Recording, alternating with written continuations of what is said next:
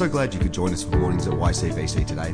We want to thank you for being a part of our online family, and we hope that this message encourages you, blesses you, and helps you grow in your walk with Him. So let's get into the Word. Amen. Amen. Thank you so much, uh, Ali and James, for leading us this morning. Uh, I keep coming back to it, but that. Uh, quote from Jeremiah about, you know, when I try and hold the word of the Lord in, it's like a fire in my bones. I can't hold it in. So it feels a little bit like that, worshipping uh, without being able to sing in the building this morning. So we pray that um, we're able to sing here and, and also to welcome the whole church family back together. But um, thank you for leading us in a profound time of worship this morning. Um, I asked, sent out a message for some uh, testimonies this morning, and I've got a few back in. And also, you can uh, share testimonies on the chat uh, if you want to do that this morning as well. Uh, and even if we don't see them now, we'll see them later. But Steve sent through a testimony uh, this morning, Steve Healy said, The Lord continues to bless us in big ways with the business. Um, and so uh, this isn't part of Steve's message, but uh, Steve had a job in Sydney he was having to commute to and felt that the Lord was leading him to come back to Yass and start a, a car yard. Uh, and so that he could be back in Yass for his family, but also for uh, to be part of God's mission here more fully. And um, and so it's been uh, an ongoing journey with that. Um, so, anyway, back to Steve's message. Uh, with the upcoming provision of a proper office supplied by the landlord on his car yard instead of a caravan, uh, with increasing sales and with meaningful contact with people in need. So, they're the ways they've been blessed a proper office, increasing sales, uh, and meaningful contact with people in need. Um, and he's had some, uh, a few heart issues, but he's been tested. They've run him through the scanners and he remains cancer free uh, and God is assuring him that he will be around for a while yet. Um, and he says also that on Tuesday, Leslie and he will have been married for 30 years. So lots of grace upon Leslie um, for that and for Steve as well. So big blessings to uh, Steve and Leslie. Um, Christy also sent through a message, which I'm assuming I'm to read out this morning. Uh, when I got this message, I was a little bit like, why is Christy telling me this? I already know all of this. But um, so uh, then I realized I'd sent out the message asking for testimonies. So Christy says, I sat for an interview for a scholarship for uni last December in order to make a career change. I had not heard anything back for months. I assumed I was unsuccessful and felt at a loss as I was sure this was where God was calling me. In May, I felt a real sense to pray into that area of disappointment as I wasn't sure if this was the direction I should be taking. On the Monday, I asked my life group to pray about it as well. On the Friday of that week, I received an email I had been successful in gaining the scholarship. Six months after the interview, praising God that He is at work even when we can't see it, I also felt a sense that He wanted me to endure a season of waiting and trusting. He will always make a way when we can't see one. Amen. Um, and from Jill, um, so Jakob had surgery for a kidney stone, um, and he had an, in, uh, an infection in the urinary tract as well. Um, he's in the high dependency unit, but he's recovering well. Uh, and the testimony, that's part of the testimony, but on the way in, they had some significant car issues and they were able to arrive on time for the surgery um, without knowing what was going to happen for the vehicle, whether they were going to have a vehicle to get back. So they're still in hospital at the moment. Um, but uh, the vehicle was able to be repaired, and um, I think the real testimony, as Jill shared it over the last couple of days, was they ended up doing much more than they said they would do. It was an alternator, but then the battery needed to be recharged, so they recharged that for her. And um, so they're uh, you know, waiting for, for, for Jakob to be um, fully uh, recovered before they can come home. But um, yeah, God's really looking after them in that. Uh, and a final one um, Jess, Jess Fields, our high school scripture teacher, and I uh, had a meeting uh, scheduled for Friday at the high school um, to talk about the recommencement of Scripture in the school. And um, without saying too much, my last meeting of such kind was, was uh, a little bit um, difficult. And so um, we weren't sure what to expect, whether the school would be welcoming us back in or not, or who we'd even be meeting with. Um, but uh, we met with uh, one of the leaders of the school there, and their opening words was, "This should be a quick conversation. We're ready to go." Um, and so there's there's a bit of fear in our hearts about what that meeting might look like, whether we're going to be welcomed back in with Scripture, and and um, that was fantastic. And so uh, we're encouraged by that, and thank you to the high school uh, for for welcoming us back in. Uh, also, um, Jess has asked for prayer. She's having surgery on her uh, breathing apparatus of her body. Uh, I don't know the exact specifics of it, um, nor do we need to know them. Um, but she's having that surgery on Wednesday, so please be praying for her. She's also had a hiccup with her health insurance in the last couple of days, so please be praying for finances around that as well. So I'm going to pray for, for, um, for Jakob and for uh, Jess, and um, let's lift anyone else up in our hearts that we know is unwell in this season. Mm. And so, Heavenly Father, we, we lift up Jakob. We thank you that he has come through surgery well so far and is recovering. Uh, we pray for your hand of grace to be upon him, that he would be made completely well. We thank you that you've taken care of the car issue, that you've taken care of Jill uh, in the meantime. And uh, we, we pray for a uh, renewed strength and, and, and vigour uh, upon Jakob. We pray also for Jessica as she comes to surgery this Friday. We pray that your healing hand would be upon her, that you would guide the hands of the surgeon, that she would, uh, that this surgery would be of uh, far greater benefit to her health than she could possibly ask or imagine.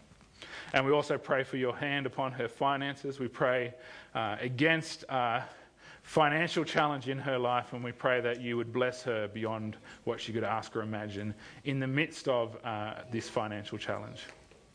And we ask all this in Jesus' name, and we pray also for anyone else that we haven't mentioned this morning. We want to pray for Deb, Lord, um, with her health challenges at the moment as well. We pray that you would heal her in Jesus' name as well. And anyone else uh, that we haven't mentioned that's unwell this morning, pray that you would bring them to fullness of health. In, in the name of Jesus.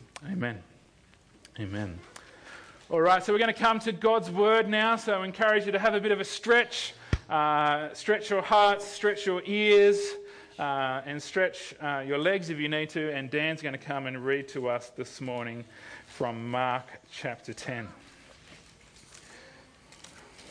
You've got your own.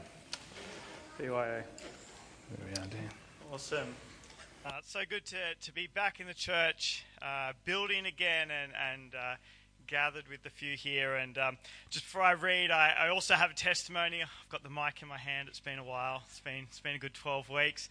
Uh, but yeah, I just really want to testify that God's also blessed our business abundantly, uh, even through uh, this this COVID 19 sort of shutdown and and epidemic. Um, but yeah, God's just so so abundantly blessed our business, and uh, it's also been been my prayer um, uh, for the entire year, even before COVID nineteen, um, that uh, that that God's Spirit would just be felt in our business, um, like in the in our physical space.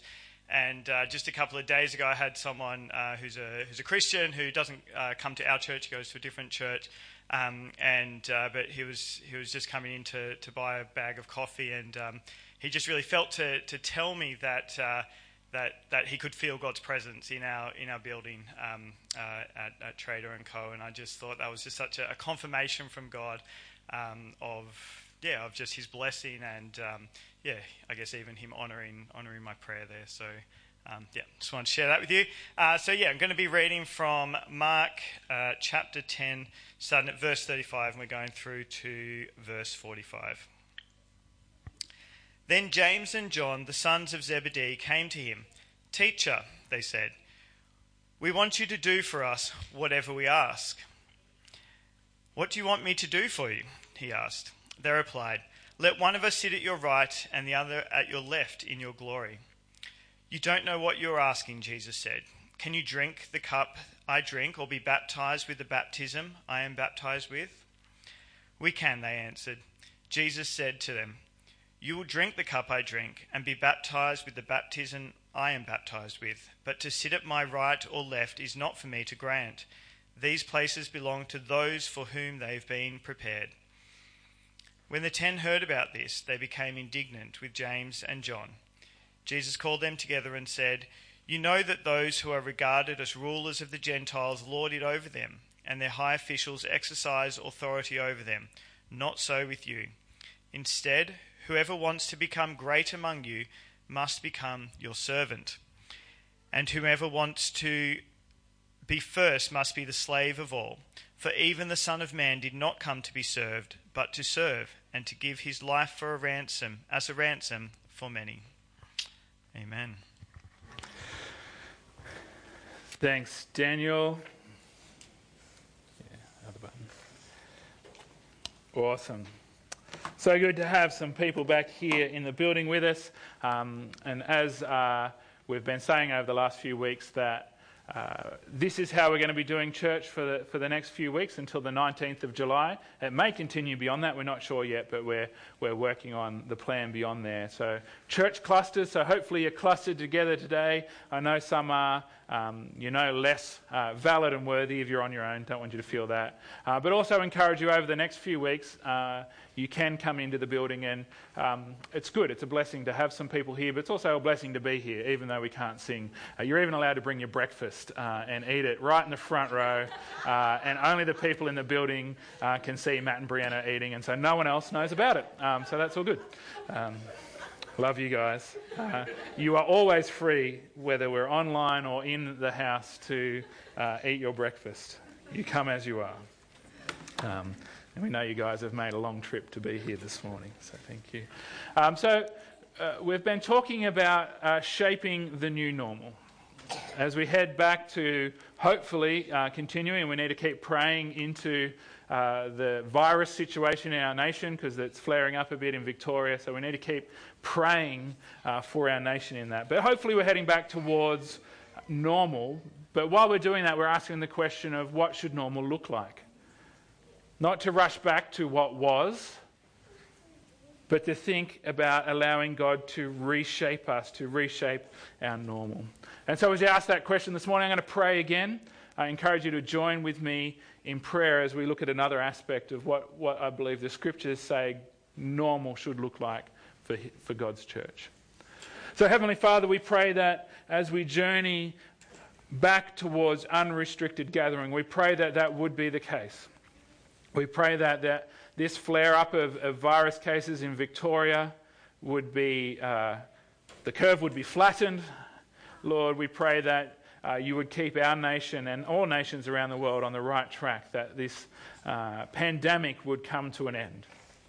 We pray that in your timing, that restrictions would be completely lifted off the church. But as we journey towards that, Father, we pray that we wouldn't rush back to what was, not that it was broken or wrong, but we pray that we would look to you in this opportunity to reshape what normal looks like to return to the core of who you've called us to be. So we pray this morning, and as we reflect on Scripture, that, that we would be as clay in your hands, Father, that you would shape us afresh this morning. In Jesus' name, amen. So, we're talking about shaping the new normal, and the metaphor we're using, uh, overarching this whole series, is that of the potter and the clay, of of uh, that, that, prophetic vision of Isaiah, and, and, Jeremiah speaks of it as well as of the potter being God shaping the clay and reshaping the clay. And so we're exploring that idea of what does it look like to allow God to reshape us in this season. And as we think about that this morning, I, I just want to uh, pop one more verse into our mind before we get on to more specifically the topic of this morning. Uh, in 2 Corinthians 3 18, uh, the Apostle Paul says this. He says, and we all with unveiled faces. And, and, so, who are those with unveiled faces? Well, earlier in this chapter, he's talked about those who've put their trust in Christ. Uh, that, the veil has been removed, that we can see more clearly who Jesus is. So he says, And we all who with unveiled faces contemplate the Lord's glory are being transformed into his image with ever increasing glory, which comes from the, the Lord who is the Spirit. And so the Apostle Paul says we're being transformed. It's just like that metaphor of the potter and the clay. We are the clay, God is transforming us. We are not transforming ourselves. We are not shaping ourselves, we're partnering with God, but it's the work of God to be the potter. We are the ones being transformed. And this transforming, the Apostle Paul says, this reshaping of us is into the image of Jesus. And so, as we think about allowing God to reshape us, that's the template that we're being reshaped towards. That's the goal of our reshaping, is that we would be more like Jesus. This work comes from God, Paul says. It's the work of the Spirit. And, and so, our work is to surrender ourselves to that process to lay down the shape that we want to take, to, to lay down the shape that we think works best, that we think is good, kind of our checklist of, of, of what we want uh, to be the normal, and allow Him to shape us. And so the new normal should be Jesus shaped. And as we look through the gospel accounts of Jesus' interactions with his disciples, we see that, that Jesus shaped them into his image. He demonstrated his own ministry and then he sent them out to do likewise. But the beautiful thing is, the beautiful thing is that Peter, being shaped to be like Jesus, was still Peter. John, being shaped to be like Jesus, was still John. Uh, they didn't lose the uniqueness of their unique identity, but they were still shaped to be more like Jesus.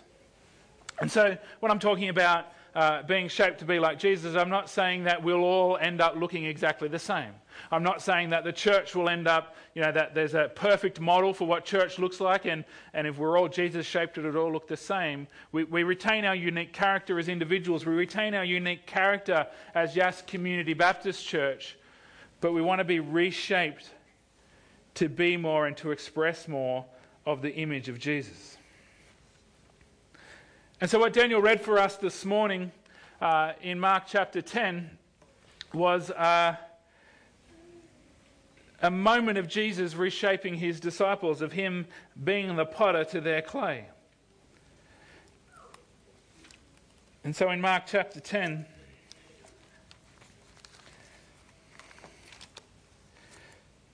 in verse 37, uh, James and John ask Jesus to sit at his left and his right hand in his glory. James and John are ambitious for glory, for status. They're, they're, acknowledging Jesus essentially as a king here, and so they're saying, Can we be next in line? Can we be on your left and your right? And so Jesus responds, You don't know what you're asking. Because actually, Jesus entering into his glory is used euphemistically of him being crucified on a cross in the New Testament. And so, ironically, in asking to, to be at his left and his right in his glory, they're asking Jesus, Can we be crucified alongside you? Which I don't think is exactly what they had in mind. And so, Jesus, when he says that's been appointed to others, is speaking of the criminals, the lowlives that hung on the cross next to him. One of them who entered into paradise through putting his faith in Jesus. But James and John are ambitious for glory. It just goes to show that sometimes the, the glory or the status that we might be ambitious for is not all that we think it might be. But Jesus, uh, this is, actually isn't the first time he's dealt with this issue of ambition amongst his disciples. In Mark chapter 9, just one chapter earlier, on, on a journey, uh, Jesus deals with this issue has dealt with this issue already. It says, Mark chapter 9, verses 33 to uh, 35, we're told that they came to Capernaum after their journey. When he was in the, in the house, he asked them, What were you arguing about on the road? But they kept quiet because on the way had argued about who was the greatest. I've healed a thousand people. I've healed ten. I rose someone from the dead. I cleansed a leper. I don't know. That's what they thought was the greatest, but that might have been what they were arguing about. Sitting down, Jesus called the twelve and said, Anyone who wants to be first must be very last and the servant of all. And so Jesus has already dealt with this issue one chapter earlier. We don't know exactly how much time's between these two events, but it seems that they're, they're reasonably close. And, and so that once again, James and John are coming to them, oh, well, we want to be the greatest. We want to be kind of your left and your right hand man when you come into your glory. And so Jesus says uh, a little bit more this time. He, he, he goes a little bit deeper into what greatness looks like. And so uh, in verses 43 and 44, Jesus says, well, to read verse 42 as well, Jesus called them together and said, You know that those who are regarded as rulers of the Gentiles lord it over them, and the high officials exercise authority over them. Not so with you. Instead, whoever wants to become great among you must be your servant, and whoever wants to be first must be the slave of all. And so, what I find interesting about this, though, is that in both cases, Jesus does not condemn their ambition for greatness and glory outright.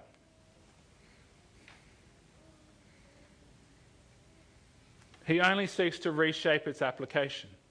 And so Jesus doesn't say, get rid of all of that idea of greatness, get rid of that idea of glory, get rid of that ambition from your life. He doesn't rebuke it outright and say, just get rid of it. He reshapes its focus and its application.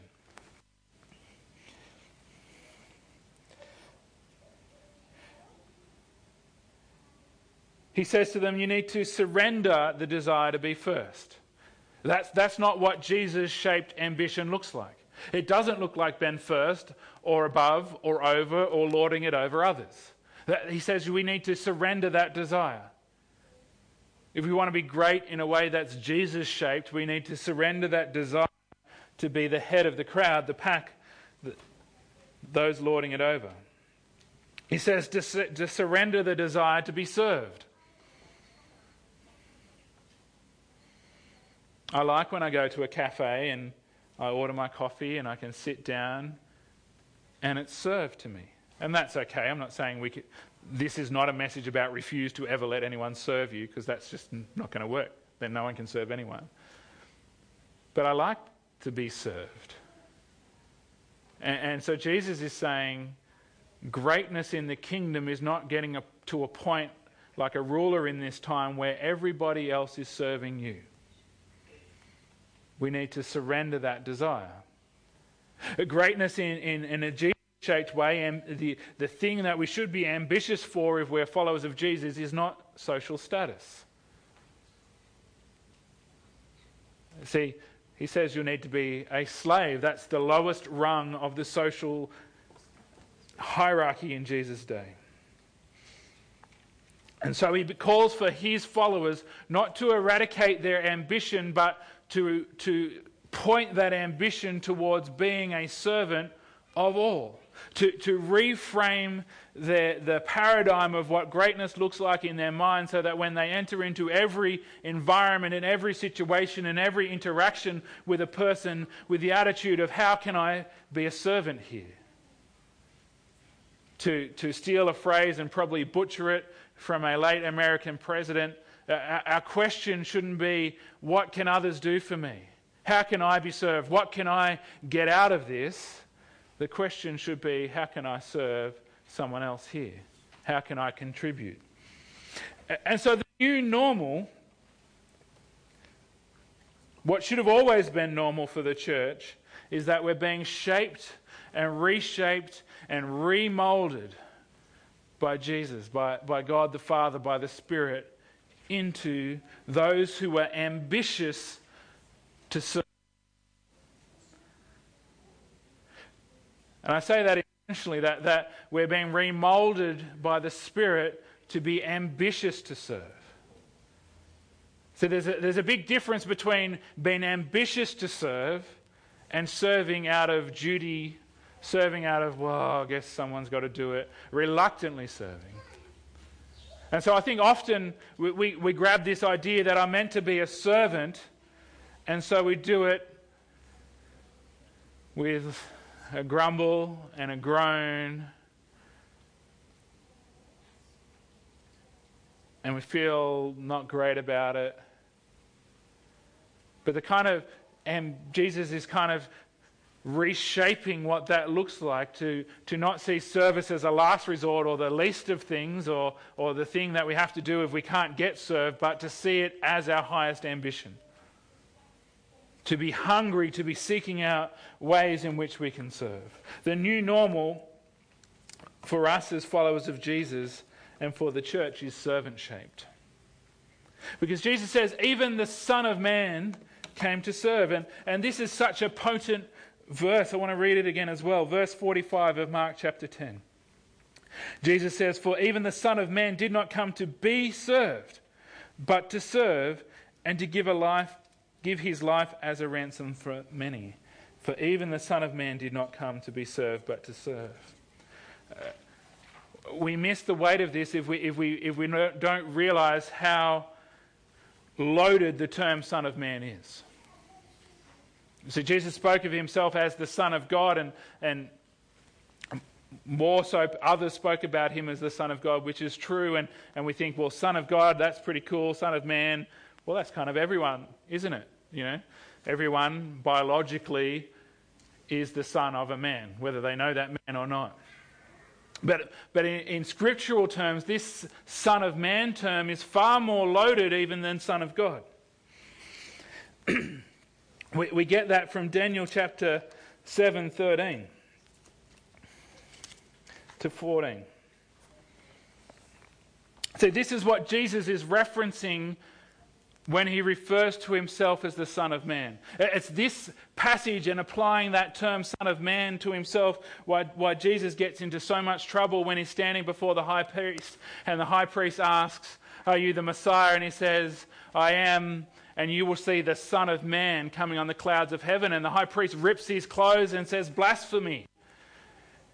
And, he says, We don't need any more evidence. He's testified himself. And, so to claim to be Son of Man is a claim to not be just the Son of God, but to be God. So in Daniel chapter 7, he records a vision. He says, In my vision, in verse 13, at night I looked, and there before me was one like a Son of Man, coming with the clouds of heaven. He approached the Ancient of Days and was led into his presence. He was given authority, glory, and sovereign power. All nations and people of every language worshipped him. His dominion is an everlasting dominion that will not pass away, and his kingdom is one that will never be destroyed. And so Jesus is outright here saying, That is me. I am that Son of Man. He is saying that He is the one in whom all authority is invested. He is the one in whom all glory dwells. He is the one who all sovereignty above all things, all power, all worship is due. He is the one who rules over an everlasting kingdom. He is the one who will be coming on the clouds of heaven. He is the one who is divine and God Himself eternal. The disciples sought glory and greatness, and, and we all have our ambitions. We all have things that we're ambitious for, like the disciples. But there is none greater than Jesus. There is no one with more greatness and glory and status than Jesus. There is no one to whom service should be given more so than Jesus. Yet Jesus says of himself, even the Son of Man, I came not to be served, but to serve.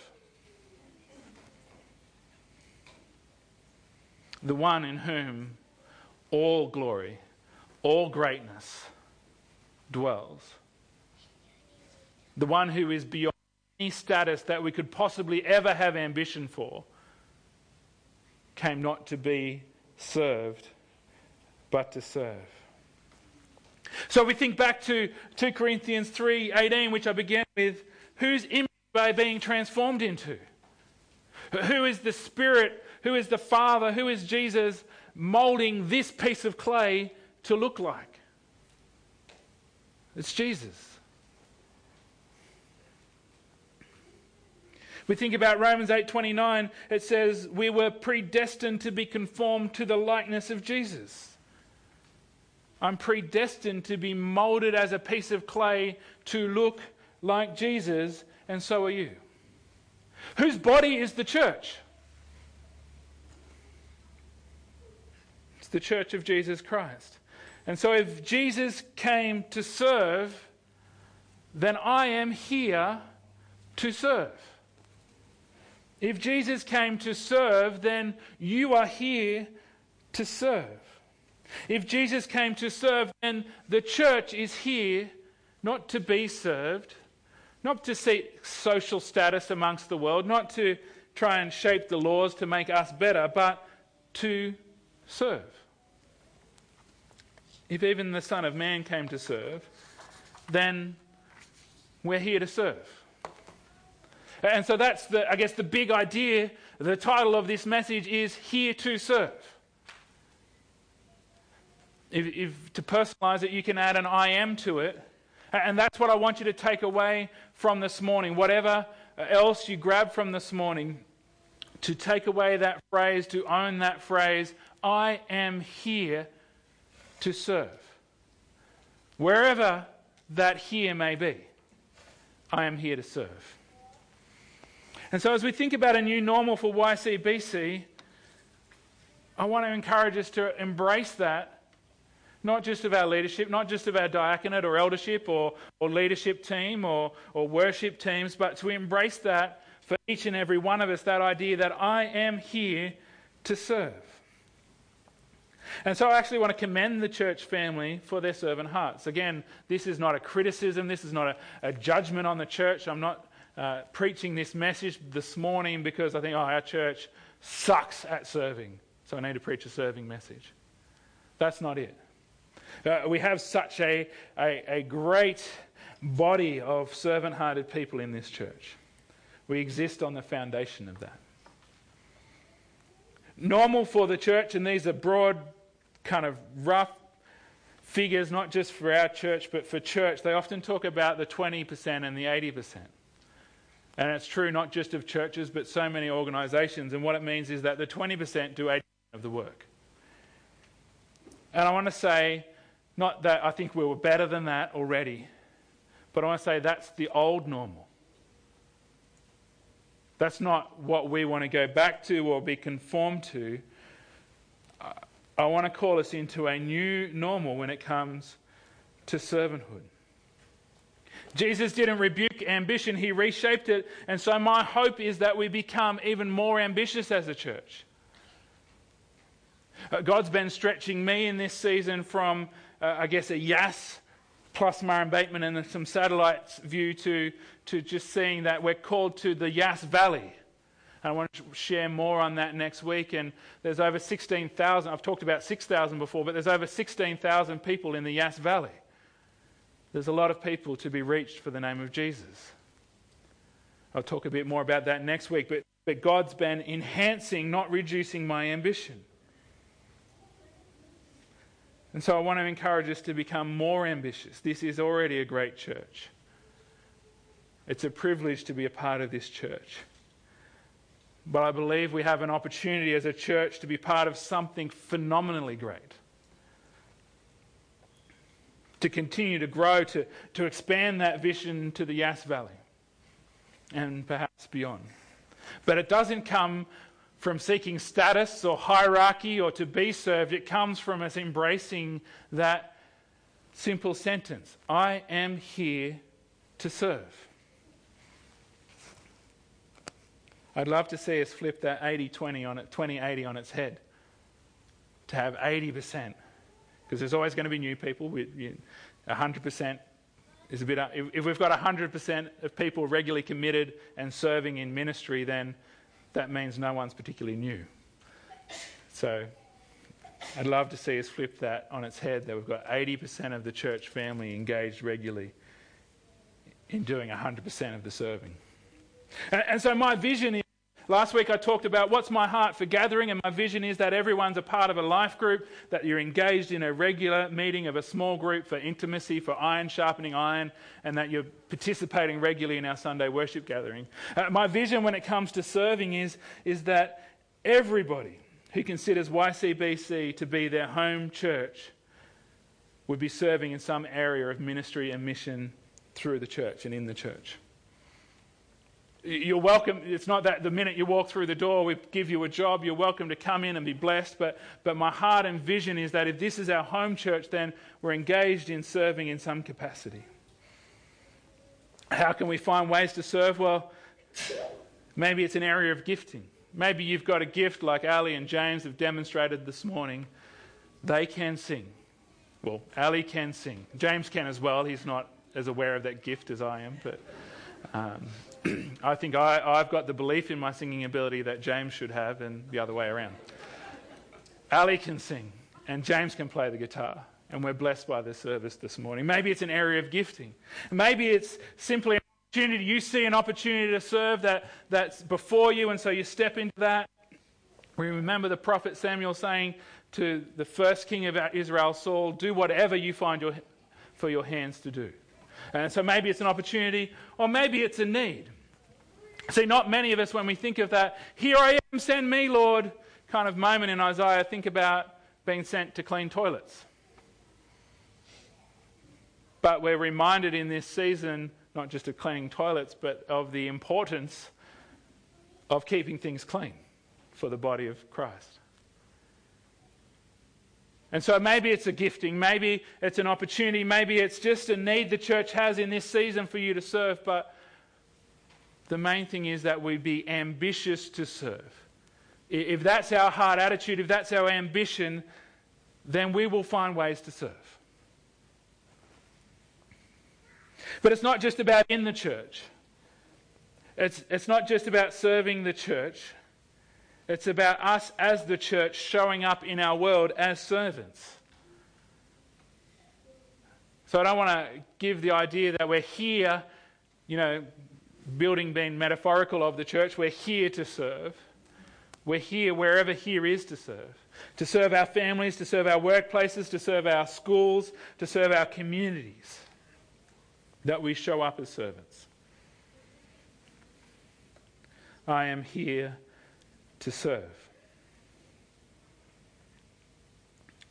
For some of us, and I'm going to finish with this this morning, I, I, just want to touch on uh, our vision for the whole year of, of learning to abide in Jesus. I want to touch on that in relation to serving, to tiredness and burnout. Uh, because for some of us,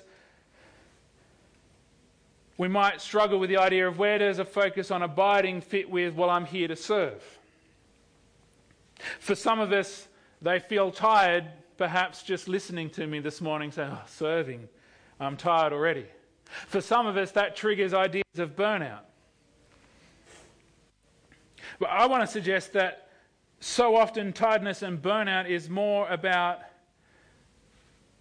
not doing too much, but which well we are drawing from in life. It's not about doing too much, it's about doing too much of the things that aren't on God's agenda. It's not about doing too much, it's about seeking to draw from our own personal resources instead of going back to the well to be replenished. I'm not saying that's always the case. There's certainly many times where people simply seek to do too much and get burnt out as a result. But what I want to emphasize is that if we're here to serve, then we need to keep abiding in Jesus. We need to keep going back to the well of God's grace to be replenished. See, when we abide in Jesus, and I'm pointing over here, hopefully, because you realize that that says abide. I'm not just waving in the distance. Jesus isn't over here, That's, he's everywhere. When we're abiding in Jesus, we're restored, renewed, replenished, given focus for what serving looks like. Ali and James, me, if you might come and make your way up towards serving us. And so, the last thing I want for you, for any of us, is to be worn down and burn out. That's why abiding in Jesus is so important. We are called to serve as Jesus served, and we can only do that through abiding in Him. And, and I really still believe that this year is that season of learning to abide in Jesus. And, and so, as a church, as we journey back to restrictions, hopefully, hopefully, on what we can do as a church, we're not going to rush. We're going to focus on what I talked about last week on trying to get everyone engaged in a life group, on worshipping together on a Sunday as a whole church. And some of the other ministries and activities we do as a church, we're just going to take our time in getting back to them so that we can really center on abiding in Jesus. There'll be service that gets involved in that, of course, but this has been a tiring time for many of us, and so though I want us to embrace that idea, that truth that we are here to serve, the last thing I'm trying to do this morning is to whip us into a frenzy and send us out for burnout. And so, this season we're entering into is one of abiding in Jesus as we are refreshed, renewed, given energy, given grace to be servants. I'll finish with this scripture from Isaiah chapter 40. It says, He gives strength to the weary and increases the power of the weak. Even youths grow tired and weary, and young men stumble and fall. But those who hope, or many translations say those who wait, those who dwell, who sit with, those who hope in the Lord will renew their strength. They will soar on wings like eagles.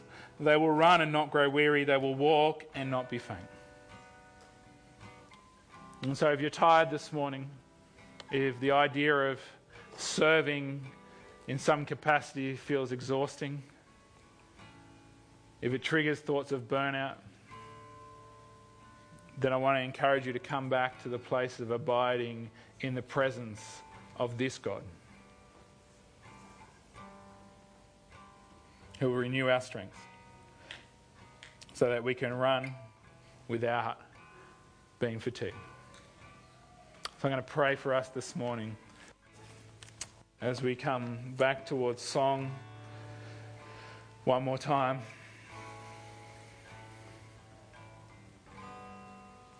Heavenly Father, we pray this morning that you would reshape us. We pray that you wouldn't remove our ambition that you would stir up ambition in us to be servants. We declare this morning that we are here to serve. We can't do it in our own strength, Father, and so we come this morning to abide in the presence of your Spirit. We come to abide in Jesus. We come to abide in the Father's love and presence.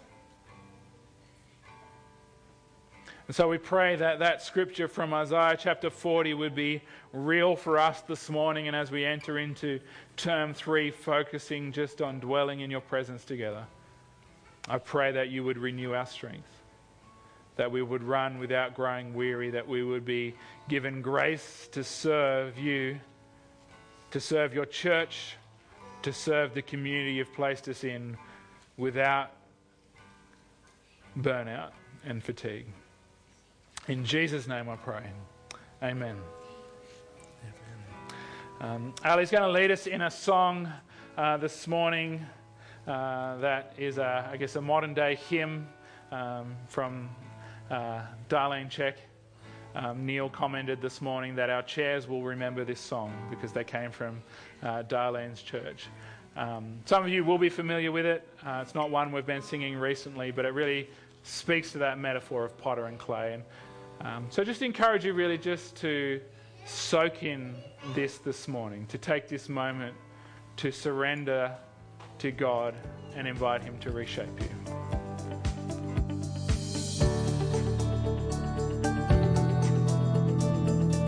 Thanks for joining us today. As you head back into your week, we want to encourage you to stay in His Word, stay in His love, and stay strong in your faith. Don't forget to keep up to date with what's happening via Facebook, Instagram, or via our website at ycbc.church. See you soon.